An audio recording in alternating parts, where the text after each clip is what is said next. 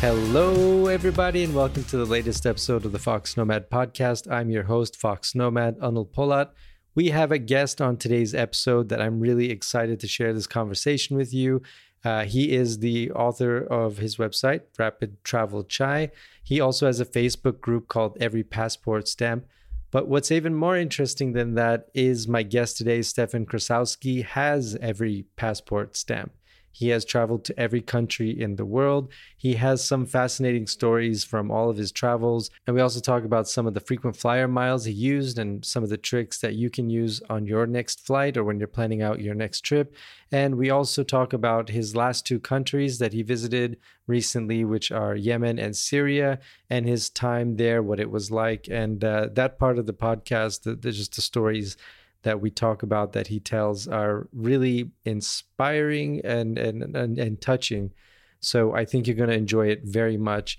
Um, so I'm not going to talk too much uh, in this introduction. So I hope you enjoy this episode of the Fox Nomad podcast with Stefan Krasowski. And we are good to go. The the reason that I hit record very early now is in the past I'll start sort of chatting with a guest before I hit mm-hmm. record, and then I find we get into a great conversation. I'm like, wait, wait, wait, let's go back. And then the second time, it takes some time to sort of get back into the flow. So sure, yeah. Um, thank you for uh, for being on the podcast. Um, I I appreciate it. I have a lot to talk to you about, um, but I think it's best if you introduce yourself first, um, and then we can go a little bit from there. Absolutely. I grew up in Minnesota in the United States, and uh, admired my big brother. He was studying Chinese in high school, so I studied Chinese, and that got me going on travel. And I, I lived in China for a decade. I'm back in the US now, and travel addiction uh, led to visiting every country in the world, which I was able to complete last year, visiting both Yemen and Syria after a, a two year pause due to the, the tragic circumstances in those countries. Wow. So I guess I'll start with China because um, not a lot of people that I know have have spent that much time in China. So um, I guess any insights from spending you know a decade? I assume that you speak the language uh, and that that you've learned a lot of things about uh, China in that time. Uh, anything that maybe a casual visitor wouldn't notice or know? Yeah, there, there's certainly so much, and the the cliche amongst the foreign reporters is that if if you spend a week in China, you can write a book, and if you spend a year, you you don't get past the first page. And I think that's that's true for many expats. And it's a, a broad lesson I've found is that wherever you may be living outside of your home country, when it gets around the second year, that's when you really have to start solving things locally. You don't just have the crutch of all your bank accounts at home necessarily working or you know, people receiving mail for you. You really have to start getting local IDs, local this and that. And and so I think if people know, a lot of times we'll talk about that year abroad. If, if if they're thinking about living somewhere overseas, I'd encourage them to consider, if it's possible, something like a two-year stay somewhere where really uh, having to become part of a place, you you do in, uh, certainly increase the amount of depth of understanding. And I'm I mean my blog is Rapid Travel Chai, so I I'm very guilty of of very fast travels in many cases, but but having that sustained experience is something that I think is is wonderful for anybody to gain. Uh, in terms of China, I think. Uh, and tying it to tourism, uh, it was one of the expat magazines once I was reading of how when when different countries were opening up their visas to China and India had just opened up more easily for different tour groups to visit. And one of the guides summed up was that the Chinese could visit the Taj Mahal but if they had a bad lunch they'd say it was a terrible day. And and so that appreciation of food and the centrality to uh, culture of food. I mean, in every respect, food so dominates how people socialize, how they think about things, how they experience. Uh, another comment from a friend was, you know, when when, when you're around Chinese, they you know, wake up in the morning. It's not what are we going to have for breakfast. It's what are we going to have for breakfast, lunch, and dinner. And really, uh, the, the, centrality of that was was something that I'd always treated food as incidental, and and that appreciation and the regional cuisines became uh, something that that I got fascinated in and, and appreciated over time. Yeah, I noticed when I was in China, and I, I was only there for a few weeks, the diversity of the cuisine. I mean, it's it, it's not only the dishes, but just even the parts of the animals. That I mean, just so much diversity, and I feel like I I I only saw the tiniest bit of of what was possible, and I feel like it's a very underappreciated cuisine. I think everybody thinks Chinese cuisine, you know, outside of China, but uh, it's totally different in, in China. Yeah, and certainly the the the ways that that vegetables play play a role, and and uh, um, know, just even where I live in Seattle, I mean, we have huge supermarkets, Safeway, all of these, and it's like 30 kinds of lettuce for a boring salad, and kale and cabbage, and then we go to the Asian markets that are down the street, and there's so many different kinds of greens and and and uh, all kinds of vegetables that, that you can experiment with, and and so that that idea that that a vegetable is not something just tucked on the corner of a plate, uh, very separate from uh, the rest of the dish. And I feel of world cuisines. I mean, there's there's there's so much great food all over the world, but certain ones, uh, China, India, Mexico, these these large civilization ones where they integrate so many ingredients, uh, the the range of foods into into more um, I'd say more systematic or or uh, comprehensive wholes rather than than a lot of the, what I grew up with, which was you know there's meat on one corner of your plate and there's, maybe a starch on this corner and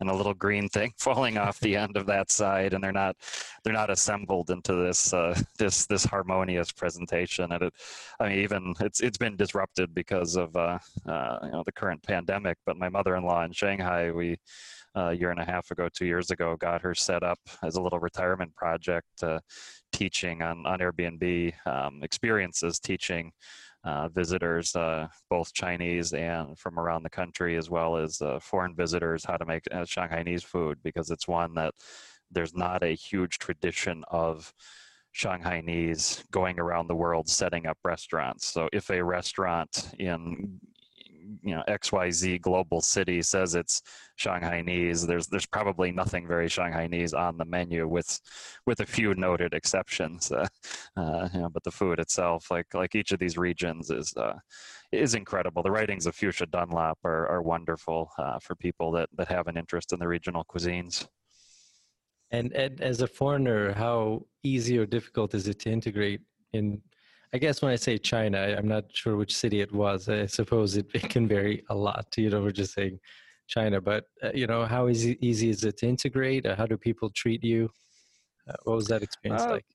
Pe- people are, are extremely respectful of, of foreigners, and it there are some very pronounced stereotypes and views that would make uh, you know, people very uncomfortable and when if directly translated uh, say, say, into english and that uh, th- there's a lot more casualness about blurting out stereotypes and that. So the one different ones about race and religion those come up. And and so uh, you know the the foreigner's experience is is going to be uh, you know, impacted by that, as well as are you in a very global city, a Shanghai, where walking down the street, no one's going to blink that you're a foreigner, and if you go somewhere very rural, uh, you're going to get a, a, tremendous amount of attention uh, and, and, a lot of curiosity.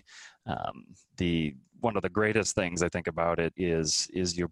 I don't know that there's a culture in the world that can rival China for people being so impressed and enthusiastic for any foreigner attempting to learn their language. And so if you go there as a language student, you will have no shortage. You can just go to a park in the morning. And I've done that with people that, say, classmates or friends that were new arrivals and were nervous to speak. Just put them in a park in the morning, even in a big city.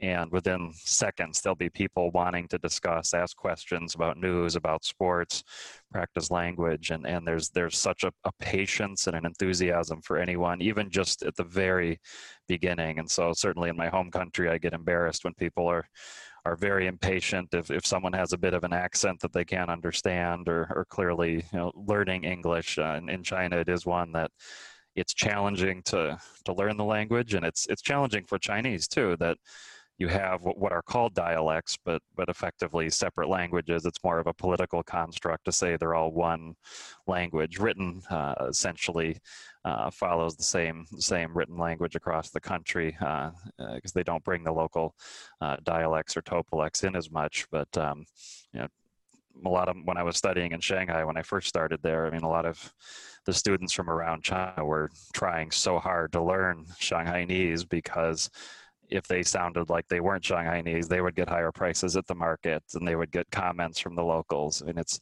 it's a complex thing, uh, uh, but but again, so so rewarding on the language side. On the the living side, it's it's been interesting that in the past couple of years, technology, in a sense, has made it harder to to uh, to get up and running. In that. Um, uh, say just just even a few years ago, you could walk up to a train station, and as long as you had some kind of ID, or even before that, no ID, you could just get up, get a ticket, and walk on walk onto a train. Now. Uh, many train ticket uh, ticket offices are gone now. Everything's digital. You need a WeChat account, which needs a local bank account, which needs an ID, and and uh, just this year, like Alipay had just started setting up a very limited tour pass that would allow foreigners uh, with with foreign uh, bank cards, credit cards to do a very limited top up to Alipay just so they could get on public transport and these things. So the, the, I've seen a little bit of that in Europe where it's like you you arrive in a European country and the airport train has no way to buy a ticket, you know, for a foreigner because they only take the local debit card and there's no no person to sell you a ticket. So some of that's gotten challenging. The Visa uh, rules are certainly much much more strongly enforced now in terms of people that would would say want to teach English and just keep coming in and out on tourist visas. Those kind of things have been much more regularized. So people looking for a longer stay really need to make sure they're going in in a very official and legal way with sponsorship, say say by an employer, uh, to be able to do that. So it's not the ideal long-term digital nomad one. There are some hurdles to to getting up and running. Yeah, and it, it, will be interesting to see now after the pandemic how travel resumes in China specifically, because I think of any country in, in the world that has, I mean, we hear a lot about Europe and, and what's happening in the US, but I think when things start to start rolling again, I, I, I'd be curious to see how international travel in China restarts, you know, whether it's a strong restart or kind of a weak restart. I, I'll be curious. I, I don't know if you have any thoughts, but yeah, there have been some very limited programs with, uh, um, say, with Singapore, a, a, so-called express visa for specific business purposes. That's anything but express. It's incredibly onerous and limited to Singaporeans. Uh, just in the past few weeks, they've started letting uh, people, say, from uh, I think most European countries that already had residence permits in China, they weren't being allowed back in. Finally, they're letting those people. So they've been away from their their homes in China for for months and, and not able to get in. It's been an ex- extremely strict regime uh, within China. People, foreigners that have been in China throughout it, they've not had disruption other than than what everybody else has experienced and and the domestic tourism is coming back. Different airlines have had these these all you can fly promos. They're they're heavily restricted. It's like you know the, the you can only take the first flight, you know, 5 a.m. on a Saturday morning. Yeah. Actually, they don't they don't usually do flights that early in China. About 7 a.m. is the start, but but you get the idea. I mean, they're they're pushing the domestic travel uh, right now, and uh, for much of much of Asia. I mean, just the past couple of weeks, we saw the restrictions Thailand's going to be putting in. It's uh, of of broadly regions in the world that are being very cautious and restrictive of opening up. A lot of uh, the Asian countries are are being ones that uh, are being very limited. I think Central Asia, if you're talking about uh, uh, the some of the STAN countries, they're some of the first that are starting to uh, be more accessible. Yeah, and in the episode before this that I recorded with uh, Nora Dunn, um, I don't know if you've interviewed her on your video series, which we'll we'll get to, but uh, mm-hmm. we talked about sort of whether or not the the death of digital nomadism is digital nomadism dying, and as somebody who's been to every country in the world, you know this pandemic has put a break on everybody's travel like you know mm-hmm. i i can't i basically don't make travel plans at this point because who knows right? So mm-hmm. um i wonder what you think. I mean do you think we're going to come out of this and it's going to be better for people to move around the world or it's going to be more restrictive? You know we're going to see maybe vaccine passports which you know they do have in uh, various parts of the world for other diseases. But uh, my take is I feel that the road back to where it was before, where we could just go anywhere we want, really, you know, visas aside, I don't think we're going to get back to that. And we kind of discussed that. You know, I feel that travel is going to be more restrictive, at least over the next couple of years, um, vaccine or not. I, I think countries are not going to be as thrilled. Aside, the only thing that's keeping tourism alive at this point, I think, is economic incentive you know so um, I, I, think it's a tight balancing game but what do you think i mean if, if let's say you had 10 more countries to go how would you be planning it at this point yeah i, I wouldn't be planning it uh, it uh, in, in a sense i have a, a luxury in the sense that i was trying to take a little bit of a break. I didn't expect as much of a break this year, uh, but I mentioned in the intro. I mean, circumstances weren't right, so I had two countries left. That was over two years of waiting and trying, and I had to keep perspective. I mean, my my selfish journey was you know, of no importance in the grand scheme compared to what was happening in, in Syria and Yemen, and and uh, my view was that when it would be time that I could productively visit those countries and and contribute as a tourist to the economy in a in a useful way is when I would visit and I wouldn't say take some ticky tack thing say I'm in Golan Heights and claiming that Syria or something I mean that wouldn't be a visit in any substantive sense. And and you know so I, I've reflected on on that two year part where I was just very frustrated and I felt like what can I do? I don't want to plan something that is available to me because I've got this goal and whenever it comes up I want to jump at it. And, and that limbo, I, I experienced a bit of that frustration. Again, it's a very privileged and, and uh, selfish one in many senses, but it, it's very real as well. And, and so in this, I mean, I, feel the frustration. I, I, I, agree broadly with with your comments about that. I mean, the tourism industry is a giant industry, but it's very decentralized. I mean, the the airlines are, are very centralized in, in a sense and in, in our national pride, but broadly the tourist industry is so diffuse that the political lobby is is very weak in many countries unless it totally dominates the economy. And so you've got uh, a lot of cases for economic opening up that that are strong, where you've got very concentrated industries that that dominate political discussion. And tourism, I think, gets fallen to the wayside. And so political leaders have this this terrible choice to make of you know do i open something up and open myself up to risk and blame if if something goes wrong? And you know, all we know about the nature of this is that things unexpected will happen and people will get sick and people will die and it's it's a difficult trade-off. And so the the default of being very cautious you know, works for most politicians most of the time until some other pressure overwhelms them. And that that pressure is economic and and we'll see countries competing for uh, tourism and making the economic choice over what perhaps they might be thinking about about the health choice. And and so it'll be it'll be um, you know, a bit like we've talked about global trade models. Does everything get unified in a WTO like structure or does everything get bilateral? And clearly we're seeing a lot more bilateral special arrangements and, and that's going to be the nature of uh, I think travel certainly for the next few years. These these multi, I mean, West Africa has had this this multi-country visa regime. Once you're you have to be in one of the countries, but once you're in, you can apply for it and get several countries that are otherwise fairly complicated visas for a lot of nationalities. I mean, this kind of thing I can see being revisited by by a lot of countries and, and tightening up just you know for their own political cover. Yeah, it seems like we were getting to a point really in late 2019 where a lot of countries that weren't really accessible or were difficult mm-hmm. visas to get were kind of opening up. I mean, Saudi Arabia comes to mind and a few others.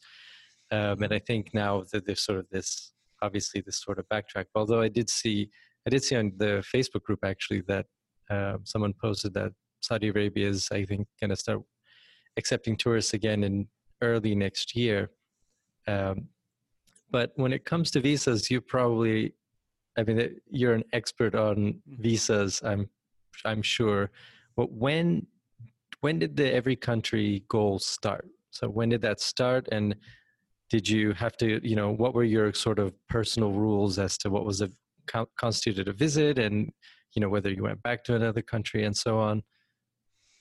Of course, I have a Facebook group that one of the key rules is we don't discuss what counts as a visit because it, it leads to endless uh, arguments and debates. But it but but uh, but it's fun to hear everybody's take actually when it's done and and uh, the the various formulations and you know, people argue about do you have to spend a night? Well, when you're sleeping, what does that actually count? And you know, is it better to spend you know you know if you're going to spend 12 hours of daytime, you know, it, it just goes back and forth. And I know one in a New Zealand traveler who was like studying Google Maps to find that there's some guest house that technically seems to be it's outside the Vatican walls, but it technically seems to be on Vatican territory, so that would count for her rule is spending a night. Uh, broadly, my my approach has been that. Uh, uh, I, I, visit a country in a way that I feel I don't have to go back. I, I may very much want to go back, uh, but it's it's very fluid. I mean, at, at a minimum, I'm I, I, don't I don't count airports or transits or that,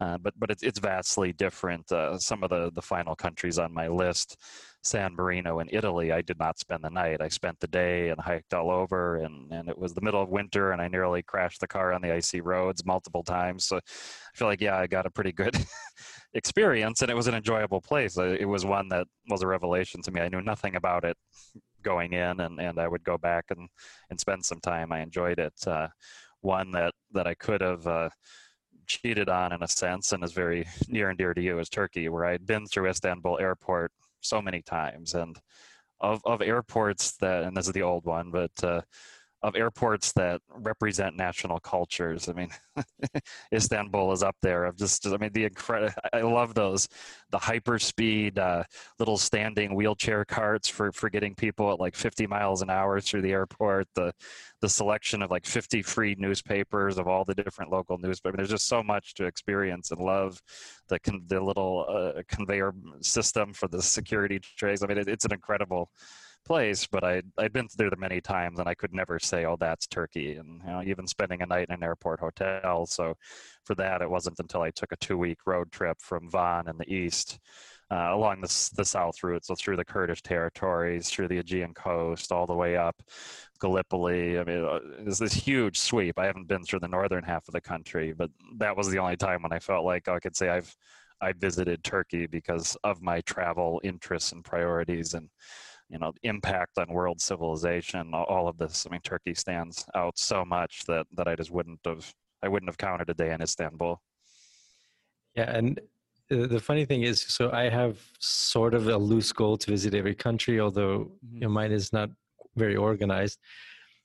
A lot of people ask me how many countries are there in the world? So i'm going to ask you because as you know there are different definitions as to mm-hmm. how many countries there are in the world. What's you know is there an, a list that you go by official list?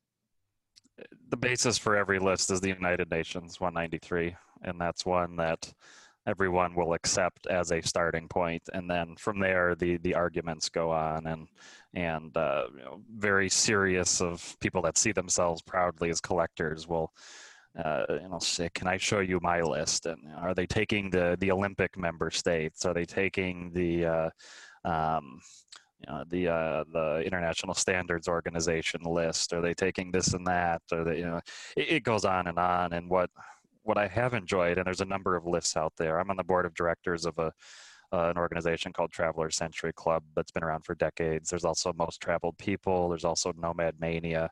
All have different lists and approaches. Uh, Most Traveled People takes the ham radio sites around the world, and and if you look at these, you start uh, seeing how unusual so much of the world is geopolitically and there's these quirky places that don't make the news uh, that that are very you know off the mainstream to, to, the general but of course they're very relevant to the people who live there and and they've been some of the most fascinating places I've I've visited. I mean you know the idea that that in in South America you've got French Guiana, which is it's technically part of France itself. It's not an overseas territory. It's a domestic flight from Paris. and it's sitting on the end of South America, and it's a French-speaking territory, and it's got the European Union uh, space launch system, and it, it goes on, and you just start seeing these these these places, and, and and the world is so much more fascinating as I've I've looked at these lists, even if I don't travel to all of them, of of visiting these these quirky and different places, and and you know just figuring out how how do they exist? I mean, taking Europe, I mean, people think they have an idea of Europe, but look up Kaliningrad and and look at the history from World War II and how is there this chunk of Russia where it is, and how does that work? It, it's a fascinating history, and it's it's also central to German history and culture, and and uh, you know if I wasn't looking at some of these lists, I, I uh, you know, might might have totally overlooked it or not not gone to the effort. Uh, so that's, I think that's the most positive spin. I mean, some people call this competitive travel, and they develop point systems, and this counts as this, and I. I think that's a bit over the top, and others take it up for commercial marketing interests. I mean, I'm I'm a white American male. I mean, I can I, I could create something, you know, like the first uh, Minnesotan with a Polish last name that that whistled Yankee Doodle while riding a unicycle across each country. But you know, it'd be it, it just wouldn't be meaningful to me, and it I'm also not 19, so I I it was easy for me to go at my own pace and, and out of my own interest, and and really it was just you know, looking at a map and getting inspired of saying. You know, I really want to see, as much of it as I can, and uh, getting getting addicted. And there's always a collector story back in somebody's childhood if they really want to see them all, because uh, no matter what your interests, it's it starts getting harder and expensive for ones that you probably don't have your own personal interest as you get like in the 140s, 150s, and and so then it's it's yeah. really got to be that determination. Yeah, and I I think I mean for me personally, I like having the goal. So I just like having some boundary around it, and that kind of maybe pushes me. To, well, it pushes me to go to places that I wouldn't have visited on my own. Um, so I like having that constraint. I think, I think you know, a lot of people do look at it as maybe it's competitive or you're just checking things off a list. But it's kind of nice to have a list to sort of define whatever that goal is. You know, it's rather than keeping it open ended. I want to travel the world, and you know, then it, it's it's it's the easiest uh, thing for travel planning. I have I've never had an issue with deciding where to go because I'm trying to go everywhere. And so, you know, if, if the opportunity comes to go to this place, I mean, they're all on the list. So it's uh, it's just figuring figuring it out. And uh, yeah, I think that that structure and and being systematic, uh, whether it's a region, whether it's within a country. I mean, my earliest travels were was going to every province in China as a student. And one semester I was in Hong Kong and just they arranged classes Monday to Wednesday. And Wednesday night I would this was before a lot of the internet stuff so I would just take the train up to Shenzhen from from school get on whatever long distance bus or train was long enough to sleep the night and be back Monday morning smelling of, of secondhand smoke and and all of that of the experience at the time. And it you know, I just it, it, was an incredible one and it, it because i wasn't saying this is the only trip i'm taking i could just get on a bus to go, go anywhere and start you know, you know adding dots to the map. So where where did you know where do you think that comes from? I mean wh- when you were growing up did you travel a lot or you know did you have you know relative who traveled a lot and you know anything that you think of or? Mm, yeah not not at all. It uh, one trip to disney world when i was four and then grandparents visit in new york but otherwise my parents workaholics. They they focused on putting my brother and i the best education that they could possibly do. So it was it was you know, I would be jealous on spring break when kids would come back suntanned from the skis or or uh, saying they'd been to Disney too many times, and so maybe there was a little bit of pent up demand. Uh, but it was, I, I suppose, uh, my junior year of high school. As I said, I was studying Chinese, and we had exchange programs, sister schools. So we take a trip junior year, and and that was, I mean, that was just, it was eye opening in so many respects. The the seeing Shanghai where they were building up Pudong, the the the huge area of skyscraper, I mean, just the the level of scale of of development and the buzz, and that's what really hooked me was this incredible sense of energy. And we discussed earlier, is it easy to live in China as an expat? I mean, it's it's not easy for anyone. It's it's such a high energy, such a high stress country. I mean, people always seem energized and tired because it is it's a competitive place i mean it it uh, people are jostling pushing it's it's you know big population big economic growth and being around that is is so different than uh, say in the U.S. I mean, things are changing fast right now, but generally you could say, "Oh, I had this, I ate at this restaurant three years ago," and there's a chance it's still there, the store. And and you know, if you, if you tried to do that in China, I'd say, "Well, that city block isn't there anymore because they've just re and it was something they built two years ago and they rebuilt it, so it was that that buzz and excitement. And and so I found that when I arrive in a new place, when I hit customs at the airport or get off the bus or the boat or something it, it just excites me and energizes me to to have that dive into that new experience which can be frustrating challenging but that's that's the one thing that i just get this rush out of and that, that's why i've kept going. And was china technically country number one or wh- where did the journey uh, begin? Mm technically it was uh, some family friends took me on a fishing trip to uh, manitoba across the border. So in, in canada it did get dramatic. There were massive forest fires and we all had to evacuate. So even even uh, canada i guess would be uh, uh, would be that. So it was canada yeah and then china and uh, yeah and then from there it just it got built and for a few years it really was just china i was studying there working there um, you know very limited student budget interning so there wasn't money to go around. But then, uh, you know, then adding a bit of Southeast Asia, and then you know, you know, Mongolia and Central Central Asia. I mean, what what an incredible region of of uh, people that have traveled a lot of the world. You'll hear Central Asia, so uh, you know the Silk Road sites are famous in Uzbekistan and such. But really, all five of the former ex-Soviet stands, and then safety considerations, you know, discourage some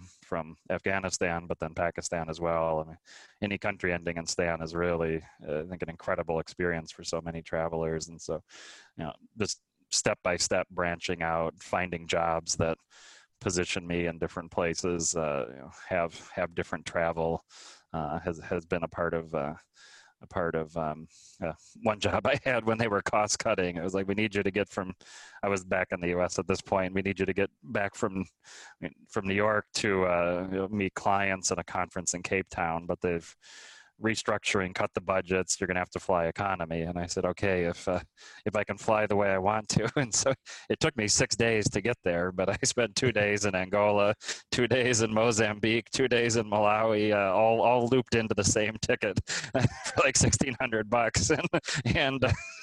was able to get the Angola visa that way, which at the time was very difficult. Now it's one that's, that's gotten easier uh, as a transit, where they said, uh, "Why do you need to transit if you're coming from Johannesburg and going back to Johannesburg?"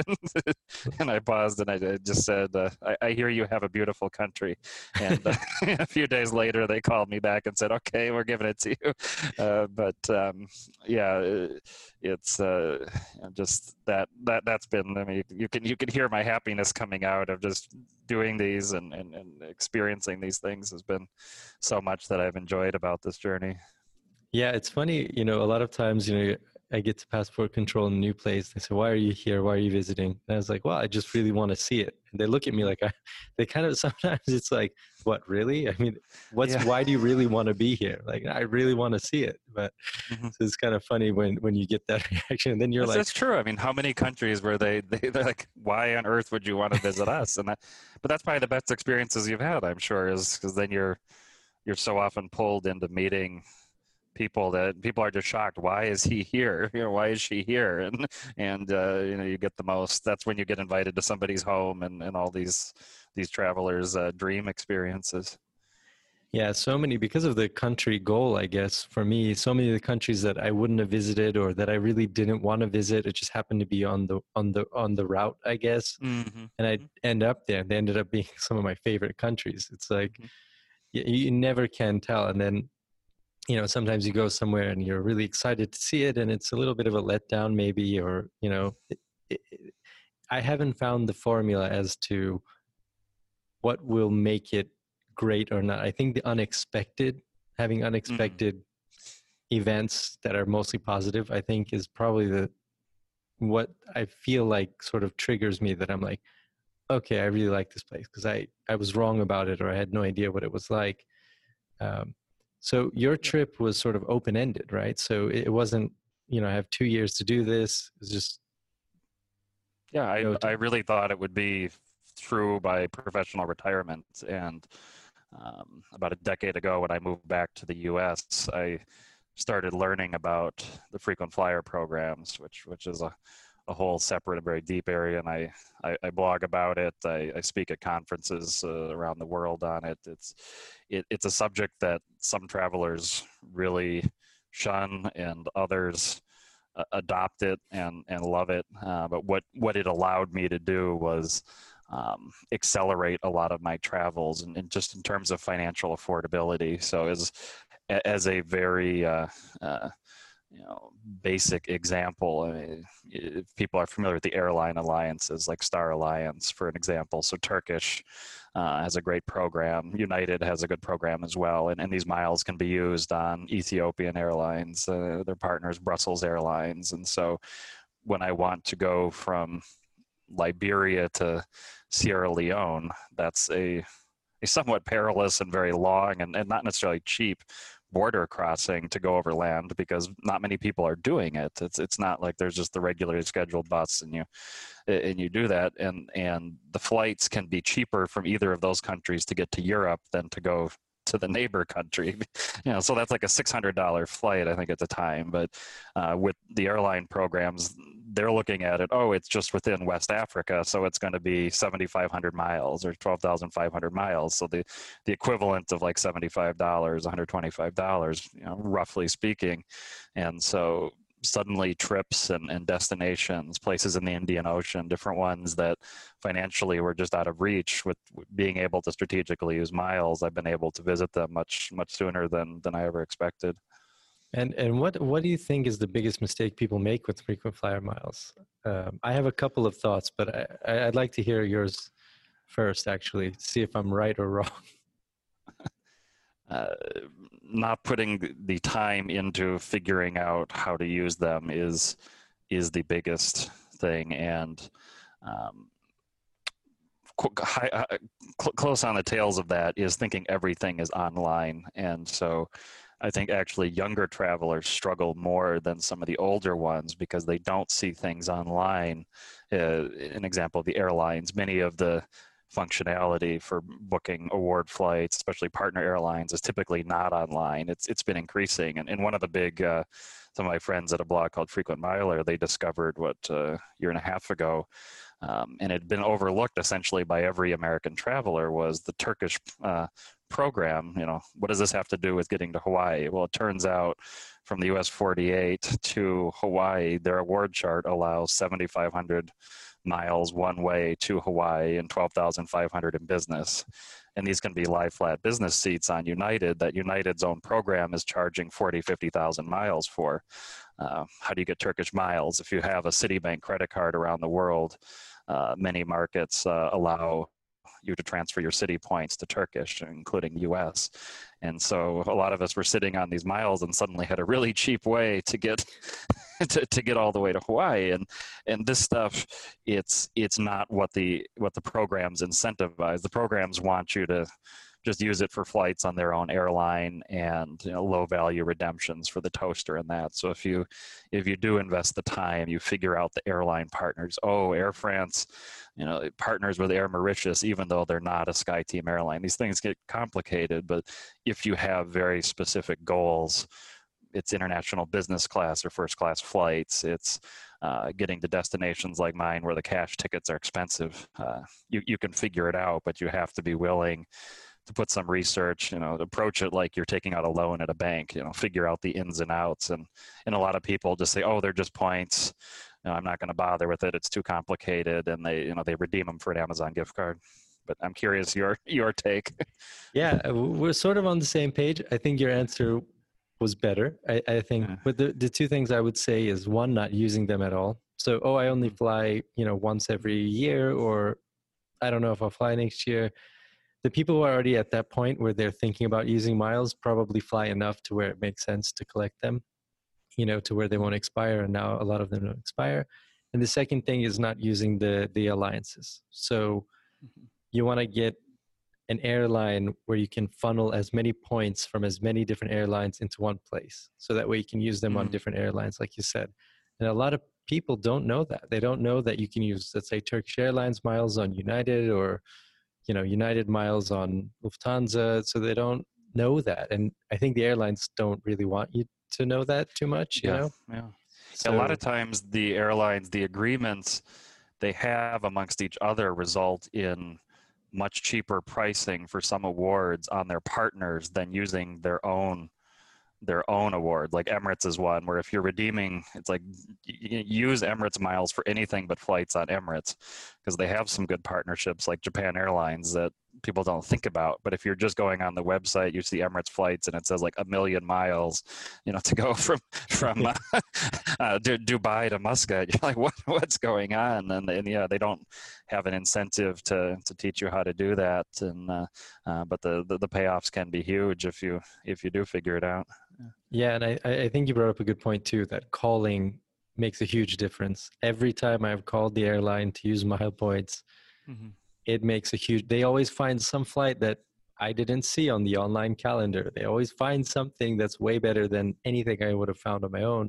So it's always just good to call even though yeah calling is a little bit old school and a lot of people like yeah. say especially younger people don't like making phone calls but with miles you know it helps. Yeah. Uh, we also have we also have Huca huca hang up call again where you if the first one doesn't seem because I mean agents are not necessarily highly trained. I mean, it, it, it, for the obsessives, it even gets to the point where we know which time of day to call which country's call center because we know we get the expert agents that are based here who who know how to do this kind of stuff. I mean, like.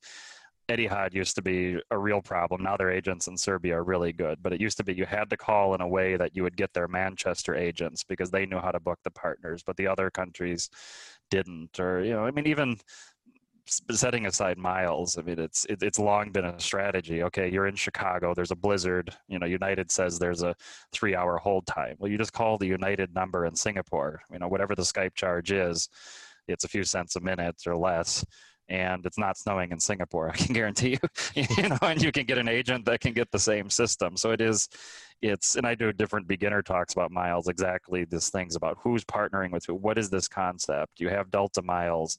You can't transfer them to Korean Airlines, but you can use Delta to book a flight of Korean Airlines. And these things, it is, it's mind bending. It's it's very complicated. But you know, if you focus, I've I essentially know two programs I know Delta very, very well, United pretty well, and that's gotten me to every country in the world. And there's there's only a few that like new uh, like uh, um, Nauru that it can get me part of the way, but eventually cash comes into play. So uh, you know, knowing one or two really well can can do a tremendous amount for you. And there's there's good programs all over the world, and there's uh, with bank transfers. If if you have any of the major banks in your country that that transfer to multiple airlines, you could be surprised at, at what's available to you if you if you do have that interest and focus. Yeah, and I'm, you mentioned a few, but I'm guessing some Pacific countries were. I'm just guessing they were the most difficult to get to, or the most expensive, or you'd have to use miles in a tricky way. Is that the case, or am I missing maybe some obvious ones that that maybe don't seem like they would be difficult to get to? Uh, yeah, the Pacific is is interesting in that you've got broadly uh, the Micronesian nations, which have very limited service, and then um, you've got uh, you know, different regions based on language. Like French Polynesia is very well connected to uh, New Zealand, Australia, the US, France. It is not well connected to any of the neighboring countries. And so, you know, are you going back through Auckland? And so, does a frequent flyer program allow you to write, route, you know, from French Polynesia to Auckland to Fiji? Does, does it treat it as as one trip within a South Pacific region, or does the system break it up so you're paying essentially two tickets, one to get to Auckland, one to get back? So, so there is a little bit of complication there. It, it um, for a number of the Pacific Islands, Fiji Airways is is really become an excellent airline, and they have a number of partnerships around the world. So. Um, most familiar with their U.S. partnerships uh, um, with um, uh, Alaska American, but they've added partnerships with Cathay, British Airways, different ones, all, all different award chart values. Uh, but they they allow some some pretty creative routing, uh, but it does often uh, um, make it a little more challenging. Uh, some of the technicalities of these idea of like published fares. So if Fiji Airways hasn't filed a cash fare in the international ticketing systems between two islands, so that doesn't exist as a standalone uh, cash ticket. Uh, you you can assemble it as a cash ticket, but it's not it's not published that way in the parlance. So then the award tickets can get a little bit complicated, or needing to break them up, or uh, you know you're crossing the international date line, so just not booking the wrong the wrong day. I mean it it uh, it, it does of, of regions that's that that's a bit tough uh, to to use and, and we'll see how things shake out. I mean Virgin Australia has effectively ceased all international flying and they used to hop around the region. Uh, so we'll see how things we'll see how things shake out. Um, but uh, it's it's fun. I mean I, I, see a lot of people share their South Pacific itineraries, and then people trying to figure out uh, does it work? You know, what what happens if this breaks? Is there a the backup flight is is is three days later? You know, can you can you fix it or not? That's uh, a bit of a roll of the dice. Yeah, I'm watching this uh, series now, um, Long Way Up. I don't know if you heard of Ewan McGregor's motorcycle trips. This is the third one. Oh, um, oh, okay the first one, I think in 2004, was what really kind of got me set on wanting to go to every country. So he took a motorcycle ride with Charlie Boorman, his friend, and they went from London to New York around the world. Mm. So wow. through Russia. They did one from London to Cape Town, and now they're going up the Pan, Pan American Highway, Ushuaia, all the way up to Los Angeles. And Mm-hmm. between Argentina and Chile, they have to cross the border like five times because the highway just kind of zigzags between. Oh, sure, so yeah. It's hilarious to see the, what the different border crossings are like, and they get to like one place where the guy's just like just stamping. You know, it's such a tiny place. It's like, um, so yeah, it's it's kind of interesting just the logistical parts of those trips. Um, yeah, if and certainly I mean, the flying is one thing, and sometimes it's it's it's it's the preferred if if people do have time to take any kind of overland trip, you know, whatever the means of transport, it it does, eh, you know. Air travel has been regularized to a great degree, and, and visa on arrivals you're most likely to encounter there. The, land borders, all of that experience uh, can be, um, uh, you know, you know, much much more rewarding, much more interesting. I mean, crossing the borders back and forth. I mean, if you just you take your your standard Game of Thrones Dubrovnik tour, but but start driving around and drive from Dubrovnik to uh, Sarajevo. I mean, you'll cross several borders a, a few more times than you expected to, and you'll start to you'll start to get a sense of how complex the region and, and how uh, you know, some of the troubled history, you know, just, just by physically crossing, going to a place like Mostar and, and that, and, and uh, you know, getting a sense that, that just the fly in, fly out travel doesn't allow. So the, across your entire journey, the last two countries were Syria and Yemen. Were those mm-hmm. the last two? Yes. How did that come about? Because I can imagine when you're Yemen now I think is a little different story. But especially with Syria, I think when you're planning that trip, it's got to be kind of awkward, both getting there, the trip, and then getting back, and then making that plan. So, what was that like? And when when did you go uh, specifically? So for Yemen, I specifically went in April of 2019 to Socotra Island in the Indian Ocean. Uh, so this is part of Yemen, uh, but it's it's quite remote from the mainland. There there is no gun ownership amongst locals on the island. Um, there have been different forces that have come in and I'm mean, my cell phone network the whole time it would say welcome to Saudi Arabia welcome to UAE it never said welcome to Yemen. That was the only welcome I never got. Uh, you know, there's been different governmental forces but it's been peaceful throughout this conflict. It was just cut off for several years. No the Saudis controlled the airspace and they were not allowing uh, any except for some very limited aid flights. Uh, and so this, it was uh, early in 2019 that these flights started resuming uh, from Cairo to Sayun in the mainland Yemen onto Socotra with the approval of all the authorities operated by Yemenia. And so I felt comfortable to take that on. And, and Socotra is a wonderful destination. I just helped uh, the Bradt Guide company. Um, they're just they did a crowdfunding to publish the first guide, and it's it's some of the very best beaches in the world. The incredible dragon's blood trees, bottle trees. It's often called the Galapagos of the of the Indian Ocean, and, and Galapagos could be said in reverse. And it the history goes back to a mention in Herodotus. It's it, it's a fascinating place that is adopting ecotourism, and you know it it could have five star beach resorts on on you know every corner of the island and it has none of that right now. And so it's it is an incredible experience to to go and visit.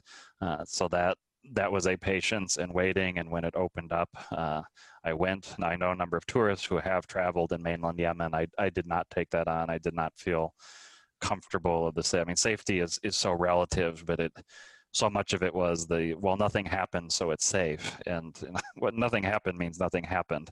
And my own evaluation was it was beyond my risk tolerance and and still is. Uh, others uh, you know have their own interpretations. So that uh, trip was in April, and then uh, my 40th birthday was approaching in September, and I had no official goal. But you, you start hitting these round numbered ones, and you can't avoid thinking about have I done anything, accomplished anything? And I was like, this is the one thing I could, you know, maybe say I've I've done on a specific deadline. And so I had I had been trying uh, different fixers. I've lost money with some fixers. Of trying to get the visa, always trying to go in through official means, get an official visa with the the official government. Uh, not some tourists had taken an approach of going in through uh, unrecognized borders and unrecognized regimes, way way beyond any method. I mean, one very sensible fixer I talked about uh, over time. He kept saying, you know, there's lots of good one-way options, but we don't have your round trip option yet. You know, and, and being a U.S. passport holder, that was additionally complicated because of the uh, you know the the involvement of U.S. in in the situation. And I'd, I'd almost given up, uh, but then my Facebook group, um, every passport stamp, a, a, Swedish woman I had never met, and um, she uh, now works in in uh, Afghanistan and the business development role. She's interested about the world. She's just suddenly did this post of dozens of fixers in operating in Syria or claiming to what nationalities, what pr- they serve, what prices, what have they actually achieved. I mean, this incredible research. And I almost missed it. And a friend said, "Look at what she put together, and try this one in particular." And so I gave one more try. This my birthday was coming beginning of September and July, and it was, you know. I, certainly I think Americans we're, we're used to a lot of communication and a lot of updates and a lot of the world doesn't work that way. And so I just had to be patient where it was like I, I didn't hear anything for almost five weeks.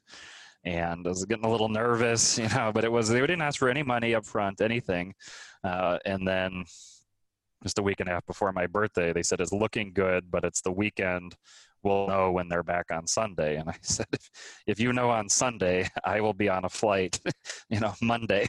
and, and, uh, and so the, I was one of the first Americans that, that the tourism minister signed off, signed my visa. I booked a walk up. Uh, it was a week before Labor Day, but uh, Air France miles uh, using Delta and Air France flights, 34,000 miles to uh, for the next day so in essence, just you know, like under 400 bucks, you know, for the next day one-way ticket from Seattle to uh, uh, to Paris to Beirut, and uh, you know, within within about 30 hours of getting my visa, I was in Damascus after one checkpoint after another, just thinking, now they're going to say no. Now they're going to say no. And you know, finally, the they said my guide said the very last checkpoint said, "This really is the last one." And I said, "Can you ask the guards if I can take a picture now? Is it allowed?" You know, very much following the rules. And so I got, you know, got the happy picture getting in, and it um, it was an incredibly moving experience. It wasn't one where I was. Uh, dancing and celebrating. It's it, it's not my style, and and the country. I mean, there's there's it, it's certainly not hiding all the damage, and, and quite the opposite. It's it's visiting that, and you know the eh, the the black and white perspective of who's bad and who's good when you're on the ground in a country and i have no expertise in the region i, I really i mean I, I, I try to be current of events but i have no expertise on it but when you visit a place that has gone through this kind of conflict, every single person you meet has had some tragic story, and and you know whatever their affiliation may be or not, when you meet them on a person-to-person level, you find you know that you know you're driving through a town while there's damage well my brother was killed here. This was our house you know the, these kind of things. It's it's incredibly incredibly shocking and humbling. And actually the um the most uh, moving moment and I, I didn't know really till the last day uh, where i the the fixer who had arranged i had met her briefly and then met her at, at the end and uh, she was talking about her background and uh, about the history a bit of, of the region in her life is that she's a, a Palestinian refugee and and this goes back to the 90s and a different conflict and Syria took in many thousands of refugees from that conflict who have lived there ever since uh, and to hear people including herself Tuckett have Syria has prided itself on having welcomed these people and actually feels a resentment that when Syrian refugees were uh, from this conflict were not, in their view, similarly welcomed uh, in in some of their neighboring countries. But um, you know, she she has a permanent residency in Syria, but she's a stateless person, and so can't travel anywhere. And she or she was celebrating that I've traveled everywhere, and uh, you know and i said i said i don't even know what to say. And she said don't worry i travel vicariously through you all. And uh, you know these these kind of moments are just they're devastating. They bring you to tears but this is this is what you know it's it's not disaster tourism. I don't go to seek out battle zones or anything but but having these kind of connections. And then a few weeks later i was in uh, for homecoming i visited my high school in minneapolis and and visited they had a current middle east uh, politics uh, class and I was able to put her on live stream, you know, and have her tell her story to the high school students, you know, somebody I never would have met, and and so that experience was you know, incredibly moving. You know, it, it, it's cliches about travel forming perspective and that, but but it but it is true. I mean, the growth and that you can have by by going to places and places that have been in stress places with different experience is is so powerful if if you do have that open mind and you seek out experiences yeah, I think that's sort of the ultimate truth. You know, I, I, just watched a documentary on what is truth and what you know why a lot of us can't agree on that anymore. And I think when when you meet people face to face, that that creates something that that's really undeniable. That this sort of connection that we all have because we're you know we're so similar our motivations and we can kind of put ourselves in other people's shoes and see you know why you know certain things are the way they are so um, I think, yeah, it, it's a lovely story. Um, uh, you know, when you were in Syria, so you, know you, you hadn't met the fixer yet. Uh, you get to Beirut. Uh, I guess you take you go overland. I'm guessing to Damascus from there. Yeah, it's that's the main way. I mean, some limited flights have started to Damascus and Jordan's another possibility, but the, the most easy is is Beirut. Um, the um, Syrian cars are not allowed into Beirut airport, so they have a Lebanese driver meet you, and it was a different driver than I was expecting. But fortunately, I had roaming, and a WhatsApp came in and said, "Okay, this person's picking you up." And then outside the airport, they hand you into another car, and then and you're off towards the border. And it, the distance is very short. I mean, it, it crosses this mountain, and I've driven over the mountain before on a trip to Lebanon uh, to see some of the UNESCO sites on the other side. It's always traffic jammed because they haven't, you know, the capacity or or you know build a tunnel or a proper expressway, and it's it's often covered by snow. Uh, but but otherwise, I mean, it would be more or less without traffic. It'd be a 90 minute commute between two major world cities that in better times were, you know, very cosmopolitan and and I mean certainly in arriving in Damascus, you, you, you see, I mean, it's it's such a diverse country and the, the people, religions, and the question I kept asking myself is, it, it seems like this is the last place some horrible conflict would happen. I mean, and it was back to school shopping, and you're seeing all different religions, and and this, I mean, it it it, it, it only creates more questions about how something so tragic can can happen. But uh, but yeah, that's that that's the mechanics, and you know, Lebanon's happy to let you go. you know, they don't care. I mean, there's a lot of people crossing the border, and it's the main people who have issues are families and you know do kids have the right paper i mean the you know, visitors you have a proper visa you know it's, a visa by paper and um, you know, there's a huge duty free shop on the damascus side it's a long border and you know the land in between in terms of like i said different checkpoints and that but you know there was it wasn't anything out of the ordinary except my incredible nervousness uh, about it uh, in terms of any fighting that's that's quite some distance away. I mean, it's not not in that region at all uh, for for some time uh, and then you're there and you know it was, it was near midnight because the, the the flight arrival is like 8 9 p.m and you know, and across from my little guest house is uh, you know, an ice cream shop with you know father buying his daughter ice cream, and and uh, you know, speaking of pandemic related challenges, I mean, some of these guest houses I stayed in, uh, you know, first guest since 2012. I mean, you know, hearing the story, the the famous guest house overlooking Crac des Chevaliers, the the Crusaders castle,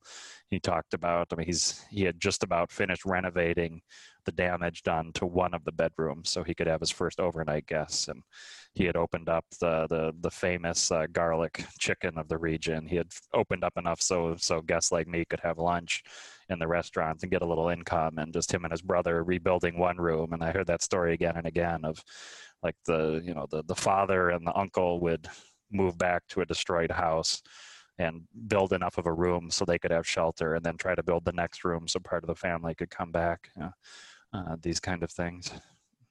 So, you know,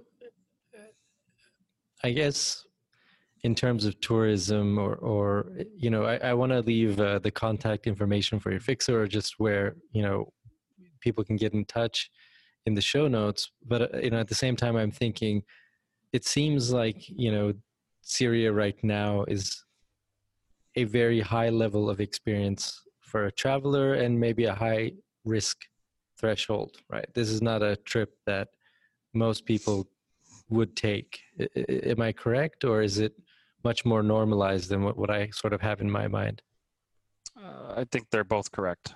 Uh, you know, there there are active uh, areas of fighting uh, in in the country, and that's by definition going to be a high level of risk. You know, that said, other parts and, and the parts I was in have no fighting and have had no fighting for for some time. And um, you know, there's checkpoints all over and every visitor has to have permits for each specific region and place they're going. And everything was very professional in that sense. Uh, you know so it I, I was very nervous and concerned about it. You know, I, I, took every precaution that I could think of, but I knew that I was biased by wanting this goal to have happen. And if this goal wasn't pushing me to maybe less quality judgment, I probably would have waited. Uh, and I feel in retrospect, the arrangements were such and the situation in the country was enough that that travelers, you say, have a similar uh, you know, experience level or comfort with travel, I would you know say on that basis that yeah it you know it, it can be appropriate to visit uh, but um, uh, you know for a lot you know there, there's a huge wonderful world out there. You don't have to force something you don't feel comfortable about. Uh, it, it is it's, it's incredibly hard to get accurate information about the safety of of any country. I mean right it's it's when when I had a corporate job some years ago where the travel and risk department was based in Miami, Florida, they would complain because they I would have to I could go wherever I wanted, you know, for my own personal, but they always wanted me just to give them an idea where I was in the world. And you know, and I always joke with them. I'd say, "You never warn me when I'm coming to Miami, you know, for meetings, you know." But if you if you just look at it from the news and all that, I mean, you could say like, "Oh, this is the high risk place you're going," and and it's it, it's very hard. I mean, you ask, you know expatriates from a country and people who have left immigrants from a country and and uh, you know they often left the country for a reason and they might be out of date you know you, you ask expats in a country you know what, what is their experience uh, you know, what is the news reporting what is the local news reporting? It, it is very tough and you know it, I, I don't recommend anyone force a situation where you know they don't feel comfortable. Pakistan is one that know, has this reputation for lack of safety. And there are some regions that I would say absolutely, you know, as a tourist, you know, you really should think twice. And then the government may not even let you because of uh, their own assessment of concerns. But you know, a city like uh, um, Lahore, I mean, just incredible place, and and I mean, objectively, it's I think it's probably as safe as, as any major city right now. Uh, but you have to get yourself to that that comfort level and assessment, and uh, you know, be adventurous in the world, but not taking risks where you feel you're putting your safety. The adventure shouldn't be your safety. Uh, yeah. You know, um, you know, and, and, all that said, I, I, I've done different talks for people starting out international travel. I mean, things that people are concerned about, about language, for instance, that can always be solved. You know, language, money. There's apps, there's tools, there's people who speak language. You know, you, you can solve all of those practicalities, and you, and, and you know that well. I mean, the I, I give a guideline of the, like all the three Ds: don't be drunk, drugged, or debauched. And you know, so much of the world, whether it's in Syria or whether it's in Barcelona, if you know you're drunk in the middle of the night or drugged and you're you're in a, a shady nightclub, you know that's that's very high risk. And I think yeah, that that and driving you know the other i mean i love driving around countries but driving is something where there's lots of accidents and and so you know having a sense of, of what risks you're taking what state of mind you're in uh, you know, is, is, really important and i you know if i if i wanted to party or use substances or alcohol or that you know doing it in my home country where i know what the legal system is. I people are there to be able to help me you know i, I know all those things. It may be less fun uh, but it, it makes a lot more sense uh, than you know going to a party place where the drinks are half the price but but you could get into some some really deep stuff you know especially like me i'm traveling solo so i, I mean i do not drink when i'm traveling. Uh, you know, the exceptions are something like a a business meeting where it's a totally different thing and it's it's part of the culture and I'm you know, to be respectful I'll partake a little bit but um, you know uh, you know, trying to be, you know, very sensible about you know, what are the things that, that are a big risk. Yeah, I, I, like the way you put that as well. That you know, don't you don't need to force it. You know, everybody has a different comfort level, and you should go. I I think people people always ask me where should I go, and I say where do you want to go? So there's always a response is, what is a place that you really want to go to? And it's usually a place that's within somebody's sort of just default comfort level, aside from all the other reasons that they want to visit. And I think, I think that's that's good. And to be patient, you know, some places may not be safe to visit now, but hopefully over time that will change. Um, but but yeah, it's not, especially if you're traveling solo. It, you have to be so much more diligent you know even just when you're at a bus station with your bags for example you know you you're the only eyes and mm-hmm, ears and mm-hmm. then you know so uh, yeah I, I, definitely think that it it becomes more complicated um, but yeah. yeah. if you're just smart the yeah. world is i mean you know as well as i, I mean the world's full of so many good helpful people that you know a lot of things that i think people worry about won't come to pass uh, but but but yeah i mean being very specific about you know certain risks in that. You know, another guideline I have is, you know, I mean, two versions of it is: are, are, the women and children out and about, or are the elderly folk out and about? And if you're in a given, if it's a market area and none of them are out and about, you know, that's that's a worrisome. You know, that's a sign that you know something's wrong. If they're comfortable and out and about, in an area, you know, it's probably functioning well. You know, so getting a sense of you know what what the locals feel comfortable with and that, and, and a read on a situation, and you know, being up at dawn instead of midnight, you know, can change the risk profile of the place tremendously. Yeah, I bring I brought this up on the podcast multiple times. I was recently in Lahore earlier this year, right mm-hmm. right before the pandemic, really, and I just arrived. It was night. I was going to this sort of opium festival that they have. It's like a Sufi mm. opium festival in the outskirts of the city. Mm. And I, you know, I just gotten there, so I didn't know what it was like. I had arrived from Islamabad, which is totally different. And I, I was a little nervous because people told me it's really dangerous. Like if you take your camera out, you're gonna get, you know, robbed instantly. And mm-hmm. I was like, okay. And I show up, and there's a temple there, and there's just you know kids playing outside with their moms yeah. and i was like yeah, exactly all right i think yeah. i'm okay you know just instant sort of oh okay uh, it, it, it, had to happen i was like uh, the, the connection's been really good um, but yeah i was just saying you know i showed up to this temple and there's just children and their you playing outside with their moms, and I was like, oh, mm-hmm. instant sort of okay. I think this is not as you know dangerous as people have told me, and uh, yeah, and it, what a, what a fantastic city Lahore is. I mean, oh, incredible. Yeah. Yeah, it was one. It was my. I think it was my favorite in, in Pakistan, especially after Islamabad, and you know, Islamabad was a little bit you know, it wasn't what I expected. Uh, yeah, it's this, it's this strange spread out grid where it's not really walkable. It's like this leafy suburb of a city, and it, it uh, I love I love walking a place, and that's yeah, that's not really. Islamabad is like is like uh, walking around La Défense in Paris. yeah, a lot of walking by the very close to the cars on the side of the street. You know, not a lot of sidewalks.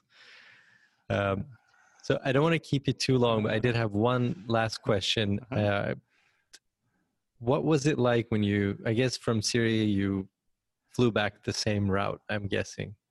To, to go uh, well, little, yeah, it was the flights were so sold out. I went back through Cyprus and spent about eight hours in the, the Cyprus airport lounge because I was so exhausted and, and didn't want to get a hotel. So. so you return back to the U.S when they ask you where where have you been, how did that conversation go? I have global entry, and that one uh, they did not ask. I mean, they they have all their flight reporting, so they would they would know my my itinerary in that. Um, it was actually a totally it was a few a month or two before. It was a totally different trip that I was coming actually from Canada, and uh, I was in. Uh, I went to this odd place. I said I grew up in Minnesota. There's a place I didn't even know about growing up called the Northwest Angle, which is a little bit of Minnesota that is connected by water, but by land you have to go through Canada. And I said I, have never been. I've got to visit.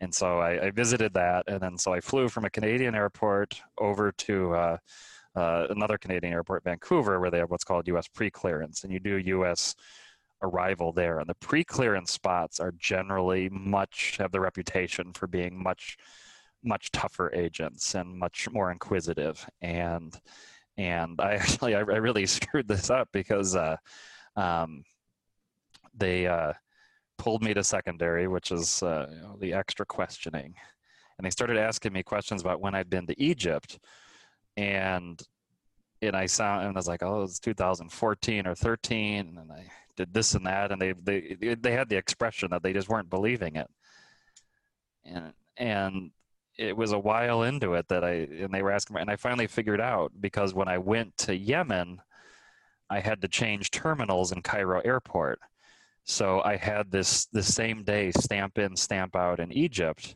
that I'd totally forgotten about because to me I was like I wasn't in Egypt you know it, it just mm-hmm. didn't even occur to me because I was just changing terminals. But to them, it was this ultra. So they didn't care that I had been to Yemen. They had they, the stamp was right there. They had no questions about it. but it's like this guy. He's not even telling the you know about this Egypt trip. He's telling us some story about a vacation, you know, five years ago. so it, it it did. It was like, and then I went to the, the the next guy, and they looked and they said, okay, okay, you know, we've looked at all your profile, you know, and you've always for global entry, part of the renewal process is you check every country, you know, and, and, and I've always been 100% truthful. I, you know, never, of course, you, the last thing you want to do in any of these situations is lie. And so I've always, and so they you know, checked the records and they said, okay, now we understand and you're doing this and we see online that you're going to every country in the world and okay, you know, have a good day. And, uh, you know, was, was still able to get my connection, but, um, yeah, coming back from, uh, coming back from this one, it's it, it uh, you know they didn't ask beyond the, the regular declaration, so I don't know what questions they had. But uh, at that point, you know, I, I think that's uh, part of being part of that program. As I said, you're giving so much information about your your work, your addresses, your travel history. You know, I've always uh, provided it. I've always cooperated and in all of that. I even even if I have a tea bag, I say I've got food to declare because I don't want to get fined or have anything you know that seems inappropriate. And that's you know. T- to my experience, maybe I've been fortunate, but it's you know it's always followed the the the letter and spirit of the law in terms of in terms of uh, my interactions and around the world. I've seldom had any issues with with any real immigration. Uh, you know, at um, one time, uh, Republic of Congo, they had just started allowing tourist visas without needing a letter of invitation. And so the embassy in Washington gave me a visa, but the customs had never seen somebody turn up with the visa but no LOI. And for like two hours, they didn't want to let me in. And and, uh, and it was like Sunday morning, and so there's no way we can get anybody at the embassy to confirm it. And you know, you know, I'm thinking, are they trying to get a bribe? Are they this and that? And it was just, it was truly, I mean, they just hadn't gotten the memo that this was allowed. And so after, you know, finally the supervisor supervisor came out and said, yeah, everything's in order. You're free to go. And, and, uh, you know, stuff like that. Uh, maybe, maybe close with, uh, you know, dashing expectations and all that, uh, arriving in Lagos, Nigeria, where, uh, you know, there's so many stories of all the corruption and, and all of that. And I, you know, I can't speak to anybody else's experience. My one experience, uh, was arriving and everything was so smooth and I was so tense and like, you know, something's going to happen here in the shakedown. And just, you know, there's always that, that last step right before the, the doors slide open, yeah. you know, where you're thinking like, this is where something's going to happen. And sure enough, some plainclothes guy comes out, passport, please. And, and I'm like, oh, okay, you know, this is where the stereotype is true. And he flipped through it, and I've, I've never had this happen before. He he extended his hand, he shook my hand, and he said, "Thank you so much for visiting my country. Welcome." Wow. and that was it. and, uh, Here and you I, were waiting to get scammed or something, or yeah, and you know, but it and uh, you know, I, I realized there's reasons why those stereotypes exist, but it was also my fault for just assuming the absolute worst, and it turned out to be the you know the the most gracious. You know, setting aside the steel drums in some of the Caribbean countries they play for arrivals, you know, you know, it was the most gracious, uh, warm welcome I've I've had, and that was Nigeria. nice. Well, I don't want to keep you too long. I, I, have took, taken a lot of your time. I, I find it fascinating. I, I have to. I'm going to invite you back. We, we definitely should do a, a, another episode at some point uh, because I mean, you probably have a million travel stories, and you've accomplished this goal, which I've sort of loosely set for myself. So, and I think, you know, on my list, uh, mostly difficult countries, sort of a greater portion of difficult to reach and get visa countries than the easier ones. I've sort of mm. knocked the easy ones off the list. So, uh, you know, I'd love to to talk more about that. But I will uh, link to your site to the Facebook group. Mm. Um, also, I'll get the details to your Syrian fixer if you like. I can put those in sure. the show notes. Um, and I want to just thank you for your time. It's been a really fun conversation. I really enjoyed it. Oh, and thank you. I've been been reading you for years and and love. Uh, you know, so many travel bloggers are about displaying themselves, and and and instead you you build useful tech tools for people. and you, you do things of true value and utility to travelers in addition to telling your stories. And I, and, and I love that, that idea of contributing and, and, and facilitating others' travels. So, uh, love, love your tech tools, love, uh, love your site, love your tech reviews. Even I'm not an Apple person, but I'm even interested when you're talking about Apple. So you're. Thank you. I appreciate that a lot. I, I I, uh, that means I'm, I'm I'm on focus with the mission goal, which is travel smarter. So I really I, I do appreciate that, and uh, hopefully we'll talk again soon. And thank you everybody for listening, and uh, have a nice day. Thank you, everybody, for listening to this episode of the podcast. Thank you, Stefan, for being a guest. I'm going to link to his website, to the Facebook group, also to his video series where he interviews a lot of different travelers and bloggers, and I have been a part of that series as well. And uh, I don't do a lot of interviews uh, for you know for a couple of reasons, but uh, his when he reached out, his email to me was so it was just so well written that I was like, okay, this is going to be an interesting interview. So I was a little bit nervous before this episode of the podcast, to be honest, because he's such a good interviewer. But hopefully, this uh, conversational style worked out well and you enjoyed this episode. Thank you very much for listening, and I hope you have a great rest of your day. And I'll talk to you in the next episode.